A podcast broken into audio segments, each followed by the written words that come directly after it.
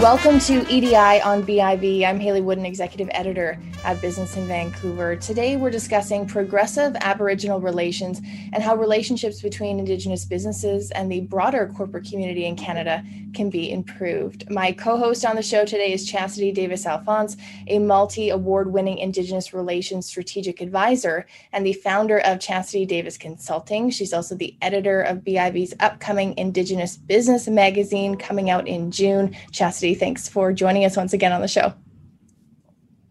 Thanks for having me, Hayley. Happy to be here.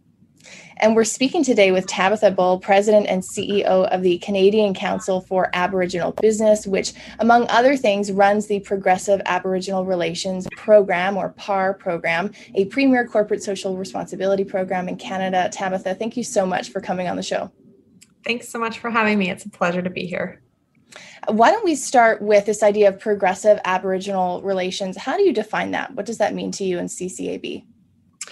Sure, thank you. So Progressive Aboriginal Relations is a trademark program that actually is in its 20th year this year. It is a program that corporations undertake looking across their whole organization. So there's a set of certain criteria and they look across under four pillars.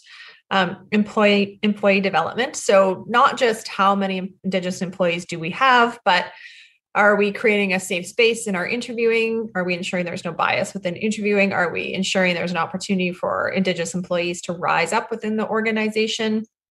And also, what does our leadership look like in terms of Indigenous people?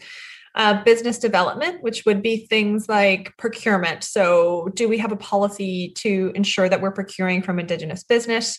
Are there potential mentorship programs that they can do to support Indigenous business or perhaps partnership programs? So actually entering into equity partnerships with Indigenous communities or businesses.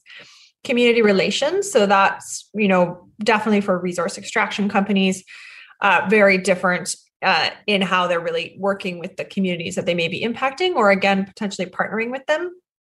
But then we also have businesses that are in the program that maybe not as much impactful from a community land perspective, but really just wanting to understand how they can do better with Indigenous people across the country.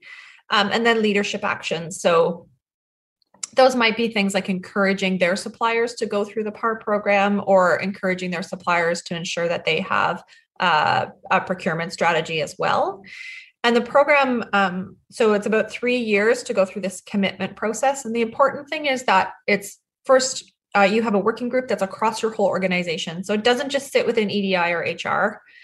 You would have representatives on your working group across your organization, and you have leadership buy-in and commitment to the program as well. So I, prior to coming to CCAB, led the First Nation Métis Relations team at Ontario's Electricity Operator. And I had a very small team. It's an organization of over 700 people, but I had about 5 people on my team. And in that area, it's very difficult to make sure that there's an Indigenous lens put on every communication that goes out, that HR is really looking at that. So I know from experience that this working group from the top is so important. So the other really important part is that it's about setting your own intention. So every organization looks at that criteria and decides where they can really make an impact. So it's more, not one size fits all. It's really about what an organization believes they can do. Then they put those into practice. And in the third year, they have up to 3 years to put that all into practice, their programs, measure against that. And then we have independent to CCAB Indigenous verifiers that go into the organization, speak with Indigenous employees, speak with the communities they're working with, speak with leadership, look at if they've made a commitment to procurement, how they've done on that. And then they recommend a level of certification to Indigenous, again, independent of CCAB jurors. And then you'd have a level certification of bronze, silver, or gold. So we have about 36 businesses that are certified, but total 145 across Canada in the program right now. So it's been a real couple of years of growth in the last 2 years, which I think is, as all organizations are looking at EDI, it's been really exciting.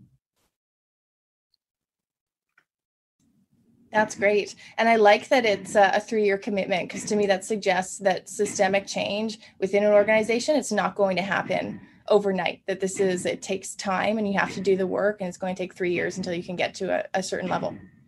Yeah, I think it's so important that it's a journey, right? Everybody's on this journey of understanding what their organization can do and working with the community and their Indigenous people that work there to understand, you know, what is best and what would make a brave, safe space. So the other is that every 2 years, corporations have to recertify. So it's not like you can get a gold certification and just have that forever. You really need to continue to demonstrate that you're meeting that criteria. Yes, that's great.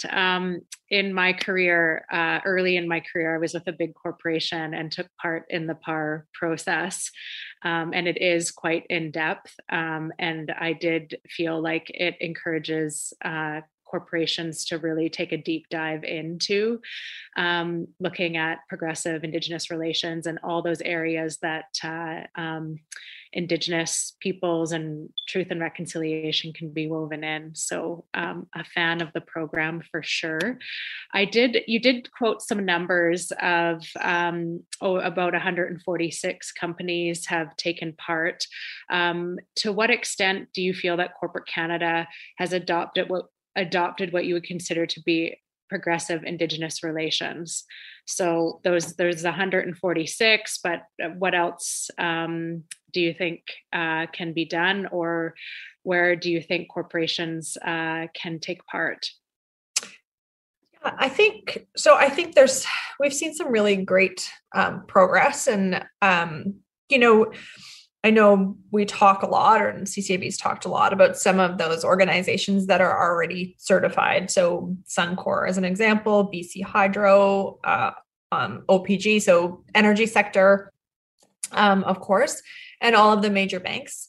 And I think the part of that also is that there's this really commitment to procurement. And we also see that having such a huge impact on the communities and businesses that they work with. And the really exciting part of that is the intergenerational wealth that's created. So recently, I have these coffee connection meetings just with once a month with our members.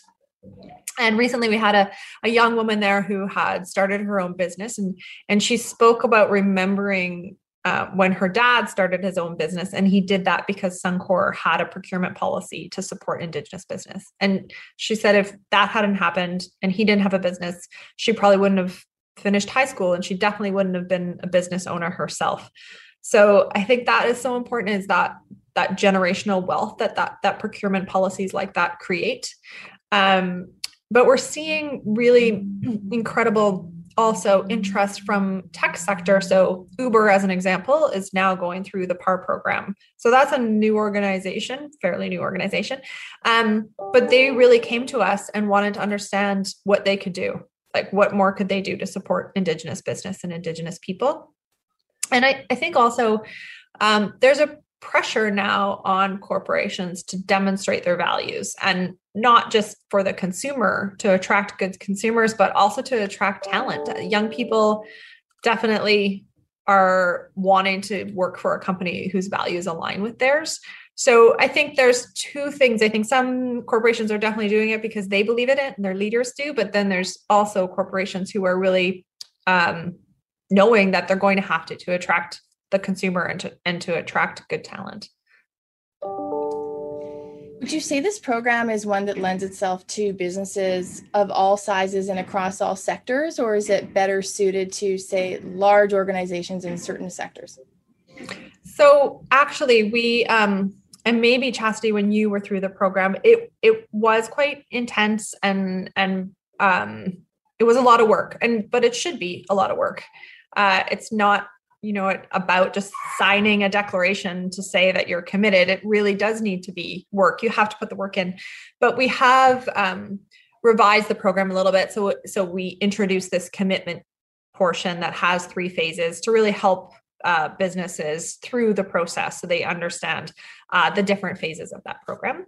But then recently we introduced a PAR for small business. So for businesses that have a smaller number of employees with a lesser amount of criteria, because we were hearing from smaller businesses that it was quite a big process for them to be able to go through if they only had 5 employees, but they wanted to understand how they could do better, and a guided process is something that's so much more helpful.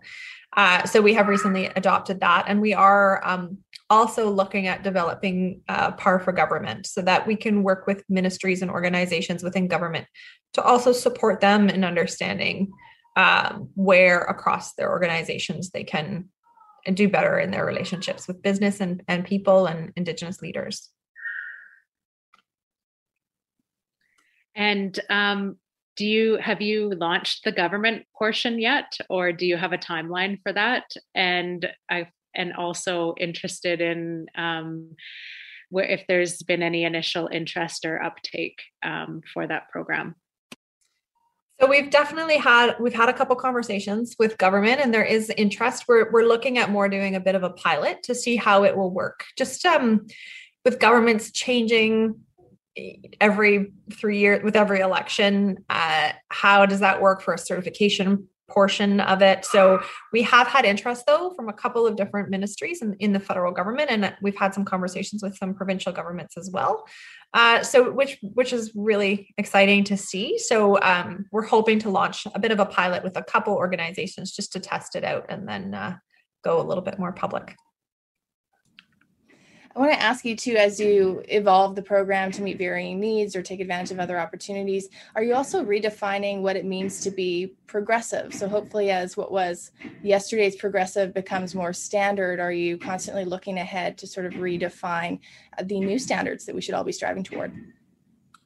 Yeah, that's a great question. I think on its own, it naturally or organically becomes that way, partially because businesses have to recertify, but then also there is a bit of a competition. You know, if one bank gets gold and the other bank doesn't, or if we see, you know, within certain sectors, it kind of creates this like, okay, I need to do better, and what could I do? And then definitely we see when someone is certified, and maybe they're certified silver, those companies are so invested that they're going right back to the drawing board to say, like, how do we get gold next time? How can we continue to do better? And I think, as we said at the beginning, it's such a journey, the path on what you're doing. And I think even with truth and reconciliation, it's a journey. It's about learning a truth and then reconciling that, and then learning another truth and reconciling that. So I think we see that progression happen as well. Across a number of different organizations. And I think also because we see new sectors, so educational institutions and companies like Uber and IT companies, they have an opportunity, or maybe looking at it from a different lens, to do something new. And then that kind of circles back to the other organizations also. What a great thing, though, to have companies competing to be more and more progressive and to one up each other in that way, though. That's a great sort of definition of progress. Yeah, I'll also say, and this is a huge, that's kind of happened just 2 days ago. So we have done some work with SHARE, Shareholders Research Group, and NATOA, the National Aboriginal Trust Association, looking at investors' ability to push for Indigenous inclusion. And the shareholders of both Sun Life and most recently TMX just yesterday voted on a shareholder resolution to ensure that TMX has an Indigenous inclusion policy, and that they go through some type of program similar to PAR. And 98% of the shareholders voted in favor. So I think when we see organizations like TMX come on board and really start to try to understand how they can do better, that's going to, like, across the financial sector, make such a big impact. And we see other real leaders in that space. So Deloitte, as an example, had already developed, which was called a Reconciliation Action Plan. And this is something that they have in Australia. Many corporations have to have a Reconciliation Action Plan in Australia, and they have to post it publicly as well on their website. So Deloitte has already done that, but now they're going through the PAR process as well, just to realign the work that they're doing. And I have to apologize for my dog. You can hear that. It's all good. It's part of the COVID working from home reality. So thank you so much for sharing. All of that is super exciting. And you're talking about the impact through the business community and the impact that's happening through the corporations. I'm interested in hearing your perspective on how those impacts trickle down into community and Indigenous peoples. So the stats on the communities in the Fort McMurray area, oil sands area, is that the average income is $75,000 a year. And if you look at the average income in Alberta, it's closer to around 46. So as I said, those stats are a little bit old, and definitely we know the impact that has happened of late with COVID and on the oil and gas sector in Alberta. So we are looking at redoing that type of study to really understand that impact of procurement and supporting and employing Indigenous people in the community. I think the other definitely is the opportunity for Indigenous youth to be able to see their leaders in roles within a corporation that are more senior, and to also see the leaders within their community own their own businesses and be able to support the community through their business. The other thing is we know from our research at CCAB, and this is probably well known as well, but that particularly Indigenous women entrepreneurs, over 70% of them say that supporting their community and their relationship with their community is their most important relationship in their business plan. And we also know that Indigenous businesses have within their values sustainability and environment and giving back to their community, which I think now that ESG is such a popular conversation, it is a bit of, Indigenous people have been doing this since we started trading with settlers in a business way. So I think that as we see more Indigenous businesses grow across the country, it's going to have a positive impact both on the community and the environment across Canada. I'm curious for your thoughts on this, Tabitha, in the interest of, say, trying to facilitate greater representation of Indigenous businesses and leaders within the economy, on boards, within workplaces. Do you subscribe to the idea that having mandatory requirements would be helpful, or do you think that voluntary programs that are really great, like PAR, for example, get us there enough and there's enough interest from the business community in participating on a voluntary basis? It's a good question. And I did have the opportunity to participate in the federal government's program, the 50-30 Challenge, and in developing that program. And I'm now working on what that means with some incredible leaders at Ryerson and Diversity Institute. I think on boards, a mandatory requirement or moving towards a mandatory requirement on corporate boards is definitely possible. And I think we do need that. As much as, PAR is voluntary and we do see a big influence there and huge growth there and growth in our membership as well. So both Indigenous and non-Indigenous businesses are members of CCAB, and our membership is growing even during this last year of COVID. So I think there is definitely an interest, but I think the board part about just board governance, and that it's so common that everybody on the board is from someone It's always a few degrees of separation, even though that's not the best governance, but you kind of go to your network when you're looking for people that are on a board. And there are so many incredible Indigenous leaders out there and Indigenous PhDs and that, but they're just not in that network of corporate Canada yet. So I think we need to actively require that corporations seek out and find Indigenous leaders. The last time that the corporate boards had to be had to declare their board diversity. So there was only 7 Indigenous leaders on corporate boards in Canada of that had to declare, which I think was over 230 or so businesses that had to declare. And that's 7 leaders. So if you think an average of like 10 people on a board, it's like 7 of 2,300 spots or more. And I was reading the report last fall and I turned to my husband and I was like, I could probably name those people. And not that, you know, I definitely don't know every possible incredible Indigenous leader out there, but we just so often see the same common incredible Indigenous people. But I think also if we don't start to spread that network and grow that network, we're going to overburden those few people. And we need to really be bringing up more. In terms of executive leadership, I think that's more of a goal because I really think there needs to be an opportunity for people to be promoted within an organization and to grow into those leadership roles rather than organizations feeling they had a requirement to bring in from outside. I think organizations need to be looking at like, how are we growing Indigenous people within our organization? So that's going to take a little bit more time. And I think every organization needs to have the flexibility to be able to figure out how they're going to do that. Thank you, Tabitha. I have the last question here, and I'm interested in hearing about your vision or CCAB's vision for the Progressive Aboriginal Relations program and or economic reconciliation.